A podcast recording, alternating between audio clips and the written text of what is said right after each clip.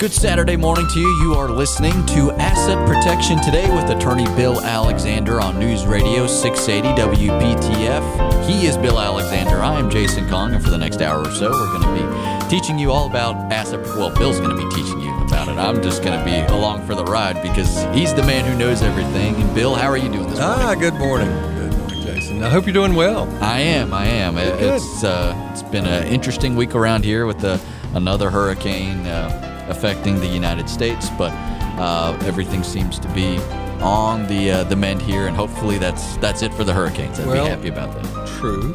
Uh, of course, um, we have a lot of folks to uh, worry about, and of course, uh, there are a number of Floridians who are, and even folks from Georgia as well, um, who are in our neighborhood, if you will, in shelters uh, along ninety five, and we certainly want to wish them well and hope that they're on their way, their way home at this point. Um, you know, it's it's pretty tough to have these natural disasters. It just just tells us that life is uncertain, and that uh, even, uh, of course, those who who plan are in much better uh, shape than those who don't. Those who um, you know, make sure that they have a protected place to be and have water on hand and have fuel on hand and uh, have a generator and all of those kinds of things are far better off than those folks um, who've done no planning at all and you know it all comes as a shock to them that that something bad can happen and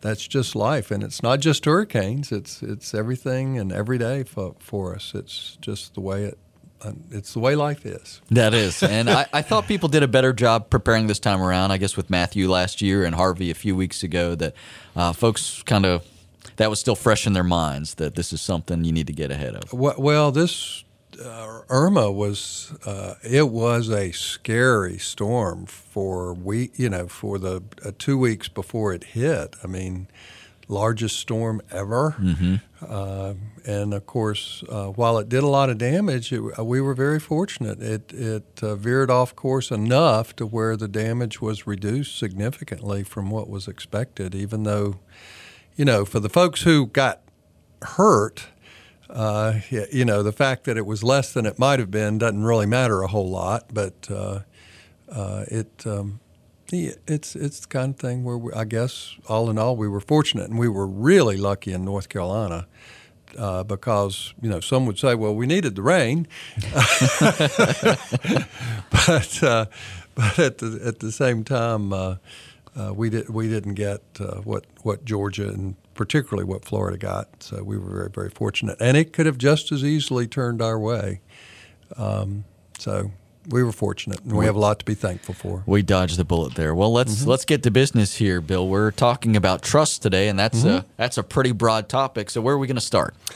Well, uh, well, let's start at the beginning. Okay, that's a good place to start. Well, a- actually, I- I'm not going to do that. The first thing I'm going to do, because this show is about asset protection, asset preservation, um, which is so important. Uh, and the, the thing that folks need to know first is the fact that the most trusts that are created, and that would fall into what's called a revocable trust, or what's also called a living trust at times uh, give while you're alive and well, give you absolutely zero asset protection. In other words, those trusts uh, generally don't give any asset protection until one spouse or both spouses, in some instances, die. And some never give asset protection. But the, but there's so many folks who th- believe that if I have a trust, I have asset protection. And because the most common trust that's created by attorneys is a revocable trust, there's no asset protection in that one. And so people just need to understand what they've got. so that's uh, rule number one. Yeah, now, there are trusts that can be created that give you asset protection, but the most common trust gives you none. And Okay. that, that's, that's rule number one. Okay.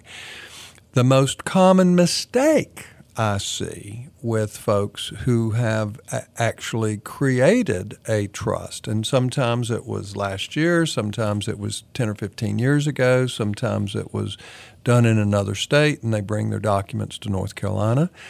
Um, the most common mistake is that oftentimes uh, the documents are created, but they're never used.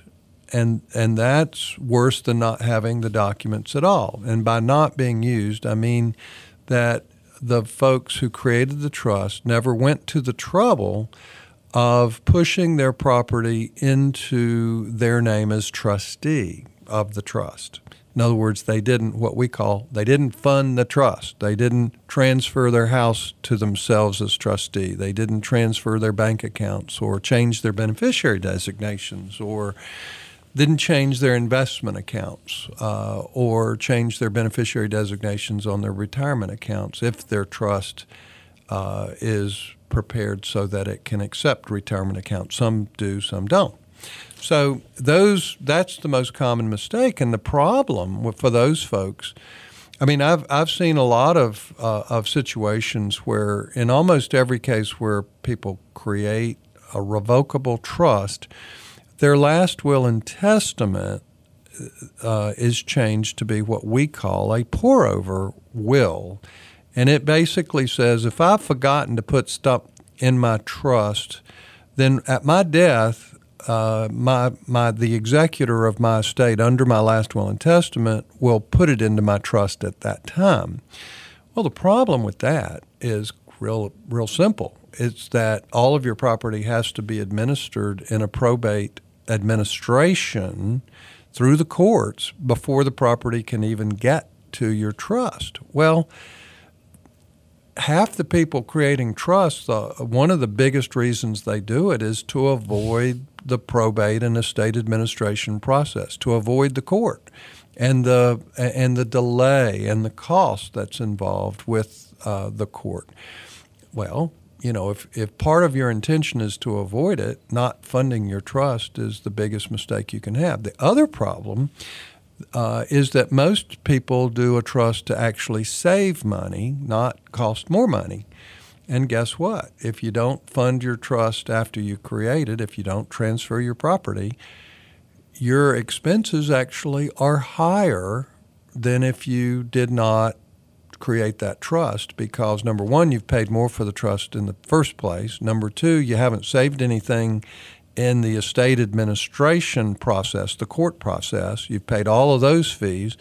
And then once the property gets to the trust, then you have a little bit of trust administration on top of that to do. So you've actually probably paid 50 to 100% more by creating your trust and then not transferring your property to yourself as trustee. So th- that's rule number two, if not rule number one, which is make sure you fund your trust if you create one.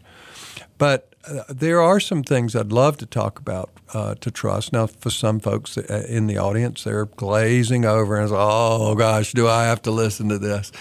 but uh, actually, it, it, it's it, it is interesting. Um, trusts aren't what people think they are you know, most folks, uh, and when most uh, advisors talk about trust, they really talk about a bucket or an entity where you can basically put your property into that entity. Well, a trust is not an entity. You know, that's one of the things about a trust. It's it's in its simplest form, a trust is simply a contract. It's an agreement and and typically it's an agreement that you make with yourself. So it's really sort of fun when you think about it, because trusts do have a lot of law behind them. In fact, trusts have been around for hundreds and hundreds of years, mm-hmm. uh, and they work. They're wonderful. Okay, so what? How does a trust get started? What is it? All right. Well, first of all, you have a person who establishes the trust. Uh, it's the person who creates the trust. Now, just to confuse you, that person is called different things by different folks who cre- who actually write these trusts up. Okay. Now, uh, the probably the most common term for the person who creates the trust is grantor, and that's the one I use.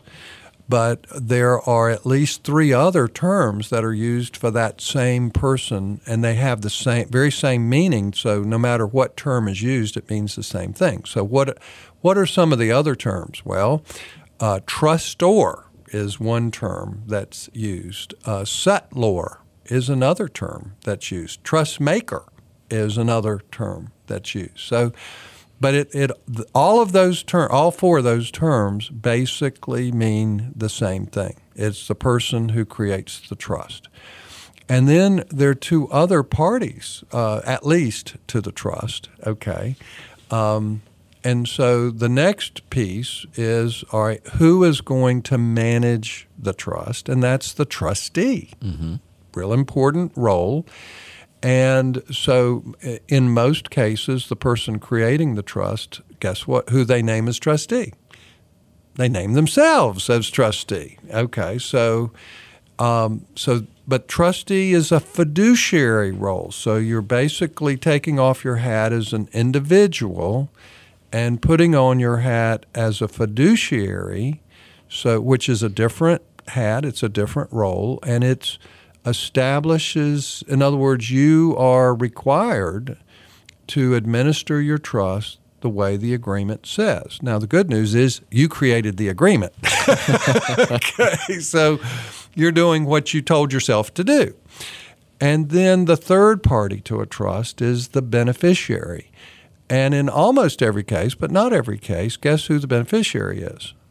The spouse or your children. Well, first of all, it's the person who created the trust. Okay. In other words, I create the trust. I I, I um, name myself as trustee, and I name myself as the primary beneficiary. Now, I might also name my spouse as a primary beneficiary. I might name my children as a beneficiary. Uh, generally, not a primary beneficiary, but typically a remainder beneficiary. Uh, and I might name my grandchildren if I had any, uh, which I don't. I have to, you know, if you know my, my sons, please get them married, and, and so we we can have some grandchildren. I'm sure that they would love be that. well, neither they're they're both old enough. You know, I have one that's 33 and one that's 31, uh, and so they're both at an age where you know it's sort of like, come on, guys but um, so anyway, we'll have to see about that. Uh, so anyway, uh, you know, I have no doubt that my if I ever get a grandchild, that my grandchild will will be a beneficiary under under a, my trust. So, um, but but the point is, is there are three uh, parties to to the trust now. Another interesting piece, and I know we have to take a break, has to do with the trust trustee and how that role actually works. So when we come back from our break, I, I want to uh, start in on the trustee. Very good. We will do just that. You're listening to Asset Protection Today with attorney Bill Alexander on News Radio 680 WPTF. Radio 680 WPTF. You are listening to Asset Protection Today with attorney Bill Alexander. I am Jason Kong, and we're talking all about trust today. And Bill, just before the break, we were going to get into the role of the trustee. Absolutely. And so, um, uh, well, just just to step back a half a step, you know, one of the most important documents uh, people uh, execute when they do good estate planning um, is a financial power of attorney and typically also a, a health care power of attorney. Um, those are extraordinarily important life documents. A, a, trust can be a life document as well. And because my emphasis, truthfully, in estate planning is not on death, although you know death planning is important and tax planning is important. It's how do we take care of ourselves during our life and and uh, you know how do we protect our assets? How do we make sure that that uh, we're okay? And so the power of attorneys are really really important documents. Okay, now and that's true whether you have a trust or not. But here's here's the thing that people get confused. Okay, I've created a trust. I've also named an agent under a power of attorney. Now, normally, for most people, the pri- their primary agent under uh, either a health care or a financial power of attorney is going to be their spouse. And after their spouse, or if they don't have a spouse, it would normally be a mature child. Mm-hmm. You know, now that's not going to be true for everybody because everybody's different, but that would be the most common. But here's the thing an agent under a power of attorney is not a trustee at all. And so if you have property in a trust, an agent under a power of attorney has no authority inside your trust at all. Okay? In other words, um, unle- uh, now you, you can give your agent under your power of attorney, which is, in other words, that's a different fiduciary hat than your trustee hat. So completely different hat, but they're both fiduciary hats, but their roles are different. Okay. And that confuses folks, as you can. I can know, see why that see would why happen. that confuses folks. Well, the now you can in your power of attorney. Most don't, but most powers of attorney don't do this. Mine do, but uh, generally, if you have a trusted agent as a power of attorney, and oftentimes your agent on the power of attorney is going to be either a co-trustee with you, your spouse, or a successor trustee uh, under your trust. Uh, but in, in, other words, you can give your agent the ability to do several really important things. One is to amend your trust if it's a revocable trust, um, or to put property in or take property out of your trust. Now, when an agent under a power of attorney is doing that, they're not acting as trustee. They're acting as the grantor. In other words, powers that are reserved to the grantor. An agent under a power of attorney can't do anything as trustee because they're not the trustee unless they're also named as a co trustee or sole trustee of the trust. So, very confusing, uh, but it's just a matter of, uh, of a different fiduciary role that uh, a person has. I mean, if you think of it in another way, an attorney always has a fiduciary responsibility to you. Uh, your financial advisor should have a fiduciary responsibility to, to you. That's a different hat, though. Um, your banker should have a, whether they do or not, they should have a fiduciary duty to you. They really don't. That's unfortunate. Uh, your doctor has a fiduciary duty to you. So I mean, I'm just simply saying these are all different roles. Now, obviously, we can't play all those roles. We need those different ha- folks to help us, but the same thing is true in our family. And, of course, oftentimes we're going to appoint the same person to, to wear several different hats. And so we might have the same person as our co trustee under our trust or successor trustee they would also be our agent under our financial power of attorney and an agent under the medical power of attorney as well. Because normally we're only going to um, appoint or go to people that we absolutely trust. You know, now not everybody has mm-hmm. that, and so the appointment of an agent or, or a trustee can be very difficult for some folks because they don't have anybody. It might be because they have a dysfunctional family or they just don't have children and they don't have a spouse. Um, so uh, it can be difficult. Um, now, there are uh, ways to protect people in, in, that sense, and sometimes it's through a corporate fiduciary.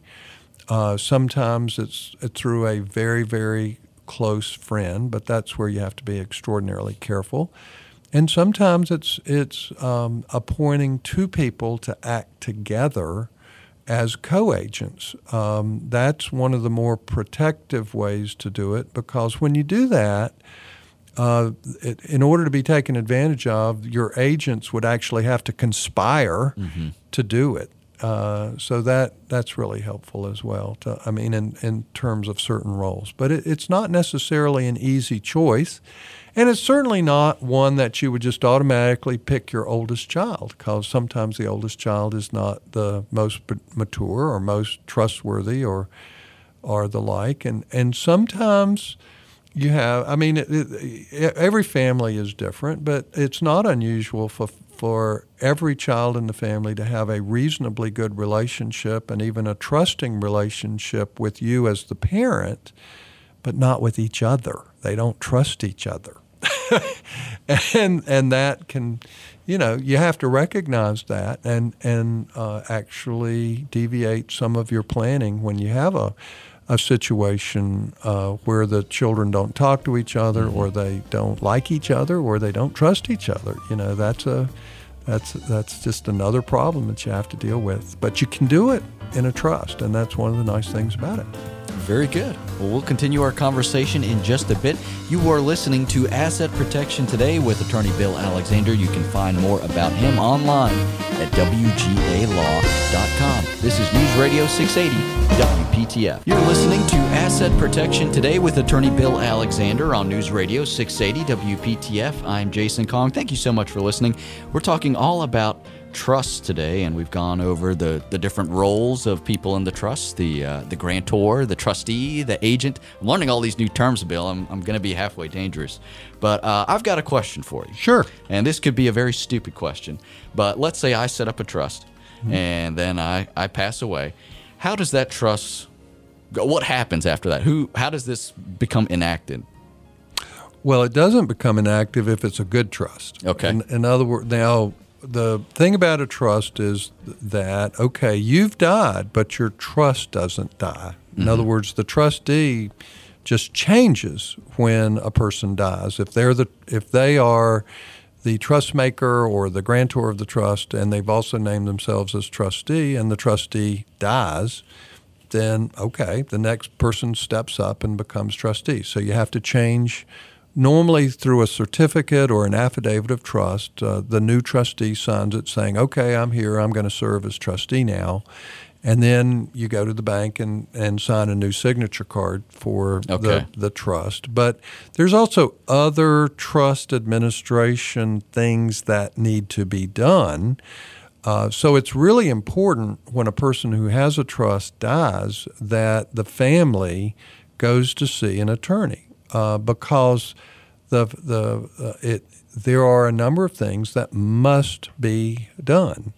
Uh, and part of it has to do with the Internal Revenue Service. You know, just because you have a trust doesn't mean you don't have to deal with the uh, IRS.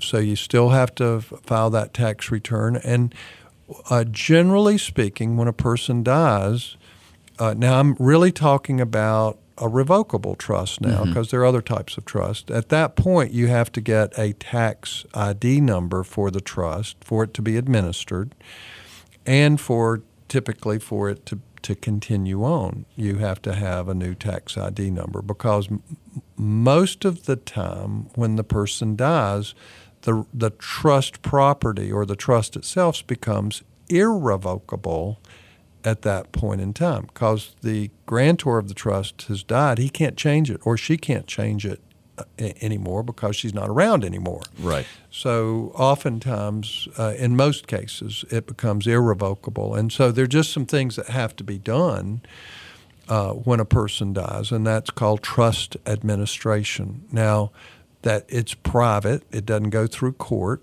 It's faster than any court process because you don't have to deal with the courthouse. It's cheaper for uh, a, a, professional advisor, such as an attorney, such as us, you know, W.G. Alexander. We do it all the time.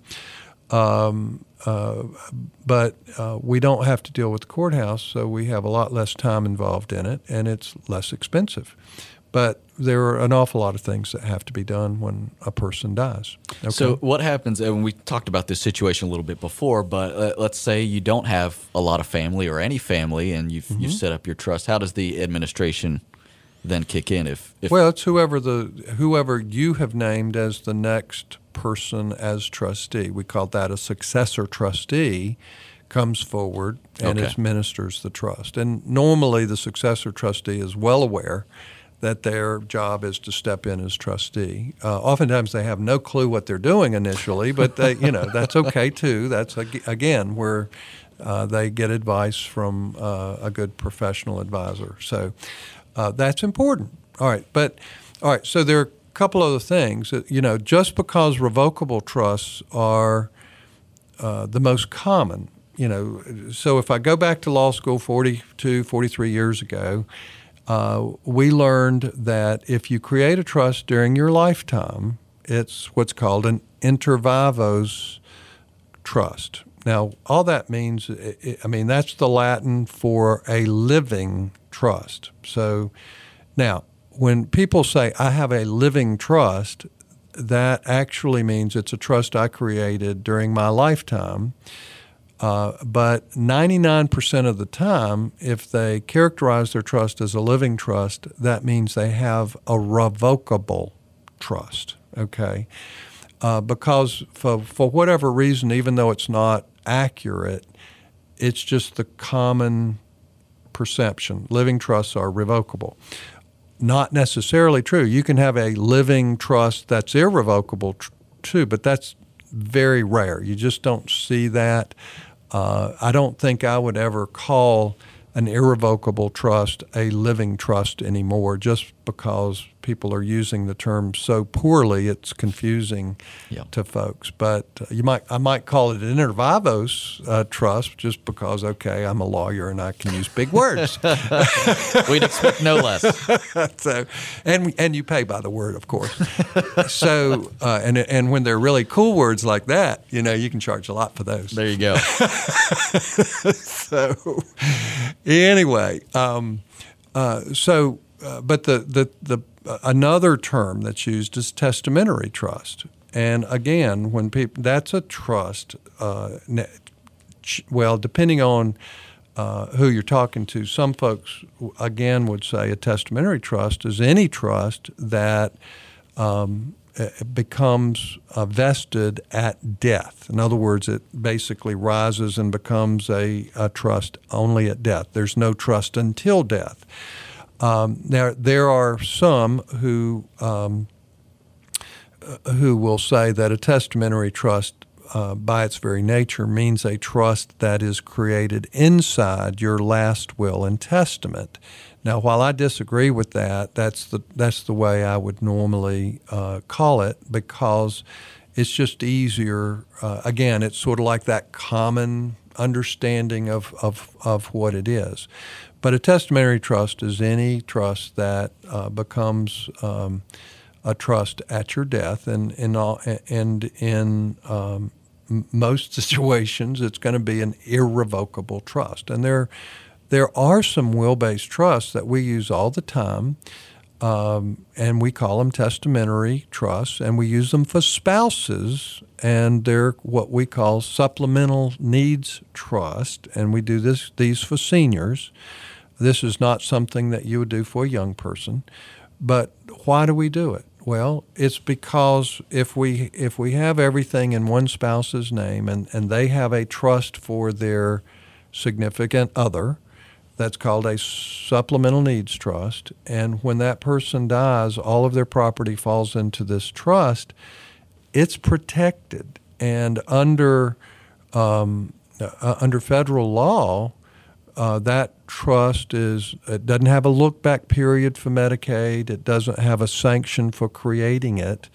Uh, so it's a it's a, an extraordinarily powerful way so if you have a spouse that's in a nursing home that's already on Medicaid, uh, then uh, your death and all your property going into a supplemental needs trust will not disqualify your spouse or push him or her off of Medicaid. So that's a really important thing. And there's no estate recovery related to that trust either.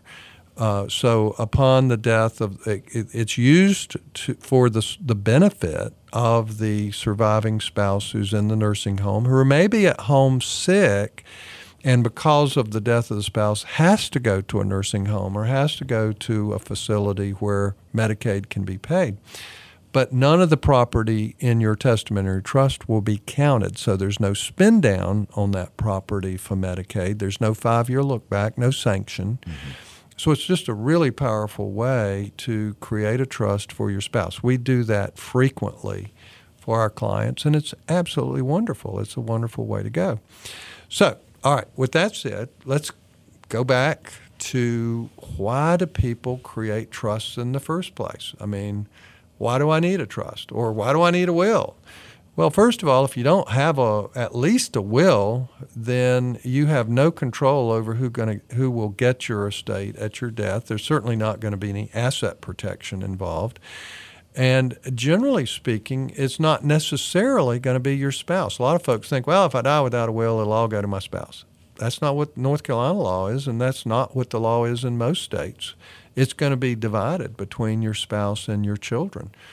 Um, so, anyway, uh, in order to control things during your lifetime and at your death, which most people like the concept of control, you've got to do some planning and you've got to have basic documents. So, then okay, I understand that I have to have a will. Why do I need a trust? Well, some people like trusts, and trusts can be anything from a very simple document that doesn't do much more than a will uh, to a, ver- a, very complex document. Doesn't have to be complex and seem that you don't understand it, but some are.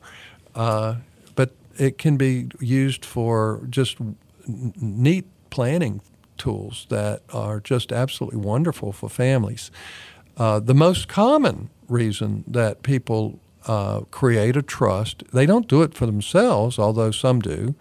They're doing it primarily for the benefit of their children because they want to leave their legacy to their children in a package. And I create a lifetime asset protection trust for children and grandchildren all the time it's wonderful because uh, one of the biggest concerns that parents have about leaving a big inheritance to their child is the potential for divorce. You know, even if the marriage seems to be a good marriage, there are a lot of marriages that don't work out, and there's no worse time in a person's life than divorce. You know, they're they're losing a lot of property that they've acquired over time. Uh, they're they're typically not prepared for it financially in terms of being able to pay for their lifestyle. You know, they have to basically change their lifestyle, reduce their expenses, if you will, uh, and they don't have near as much money to do it with. So, it, you know, parents can protect their child their child's inheritance with an asset protection trust, and and that will protect that child from a divorce if it's administered properly during the child's lifetime. And the child can be his, his or her own trustee of these trusts too, which makes it nice. You can prohibit the spouse from being a trustee, which is, is nice mm-hmm. um, in, in, most cases. Um, you, but it also protects the child from other things that can happen, such as uh, being sued you know, lawyers can't get into a trust that you've created for your child. Um, uh, bankruptcy is another one. You know, bankruptcy judge can't get into it either if it's administered properly, uh, or any other time when person is looking for asset protection. So it's um, it's a significant thing that that parents can do for their children, and it's one of the most common reasons for doing it. But what are some of the other reasons for creating trust? Some people will do it simply because they know that it's easier for their loved ones when they die. They don't have to go through the court process. It's faster, it's less expensive. Now, truthfully, it's more expensive going in. You know, hmm. it's it's like the old Midas commercial, pay me now or pay me later. That's right. Well, the bottom line is is that in most cases, trust-based planning costs a little bit more when you're doing the planning because it does give you more options, and it's it's actually a more sophisticated planning typically uh, than will-based planning. So it is more expensive, but it's less expensive going out. So when you die, it's much easier and less, much less expensive on your family upon your death. So, uh, but it also gives you privacy, and and during your lifetime a trust gives you full control and and it doesn't a big a big thing about it is it doesn't change how you have to prepare your taxes not if it's a revocable trust uh, the Internal Revenue Service, the Department of Revenue, they consider revocable trusts as pass through entities. In other words, they ignore them. Uh, you use your Social Security number on those trusts. So uh, the bottom line is that any interest or dividends are going to be uh, any 1099 that you're going to get from trust property is going to be in your social security number and taxed to you just like if you did not have a trust so it makes it simple for folks uh, as it relates to that as well um, so anyway those uh, now there are other reasons people have trusts that are really important. It might be that it's a second marriage or a third marriage or a fourth marriage. and you have children by previous marriage uh, or marriages, and you want to protect your children. Uh, or it may be that you want to uh, take care of your spouse, but only for her lifetime and then, or his lifetime, and then the property goes to your children. You can do that with a trust uh, that you can't do with a will very easily. Uh, it may be that you're trying to create an asset protection trust for your child. It may be that you own property in another state.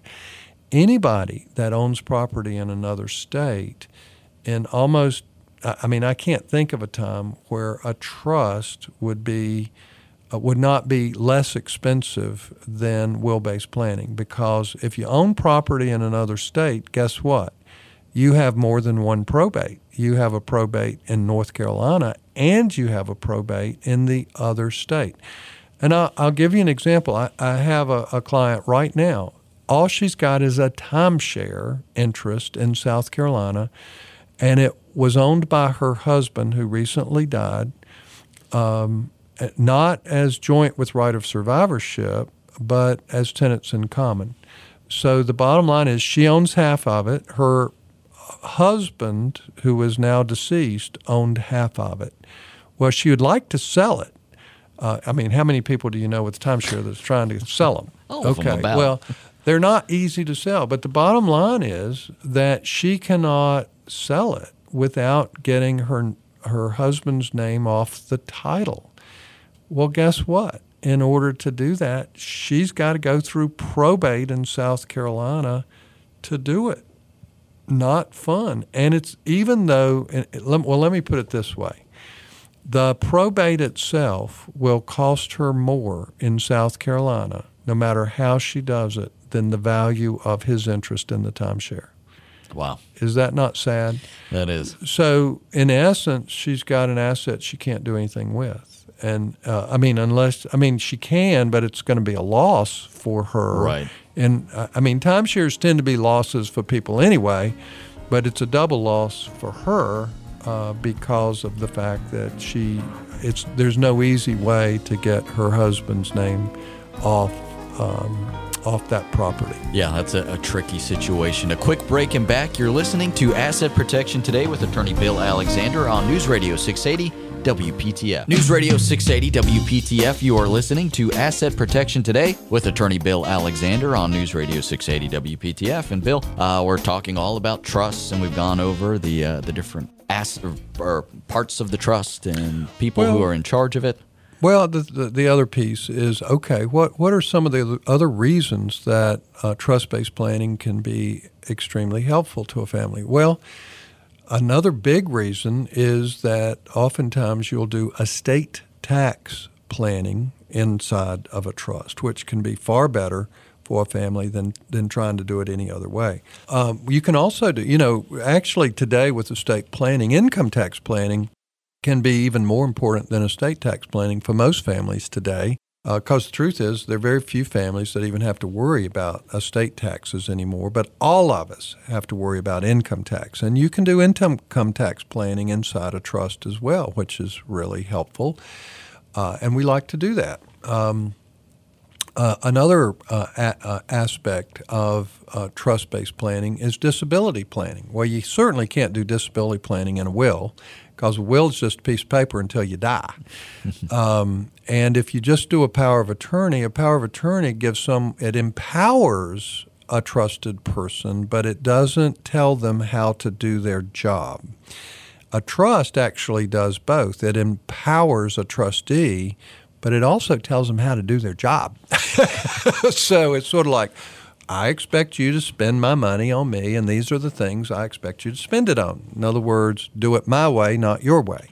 Well, that can be really important to folks, and particularly when it comes to disability. And How many people that do you know that they, that they don't want to stay home, even if it costs more money to, in other words, you're reducing the child's inheritance every month because they're spending more money to keep you at home. Well, if that's important to you, you can do that in a trust. You can mm-hmm. say, Thou shalt keep me at home and spend my money on me to do it. Right. so, you know, that can those kind of things can be really important. And and truthfully, there are lots of other reasons why trust-based planning can be really nice for folks, but is it important for every family to do trust based planning? Absolutely not. There are a lot of families where a trust uh, just would not give them much bang for the buck.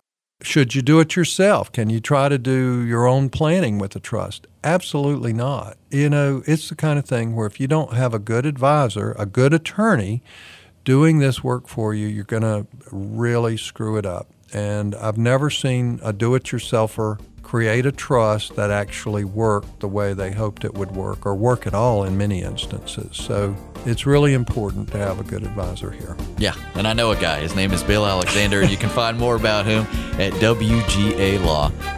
A quick break and back. You're listening to Asset Protection Today on News Radio 680 WPTF. You're listening to Asset Protection Today with attorney Bill Alexander. You can find more about him online at WGALaw.com. You can also find him tomorrow morning on the CW22 at 8 a.m. with his TV show Money Secrets. And Bill, that's just a, another way for folks to get some great tips from you. Well, Jason, I appreciate it. Actually, it's 8:30 a.m., but that's okay. Uh, we want to, folks to tune us in at 8:30, and hopefully they'll be back with us next Saturday as well.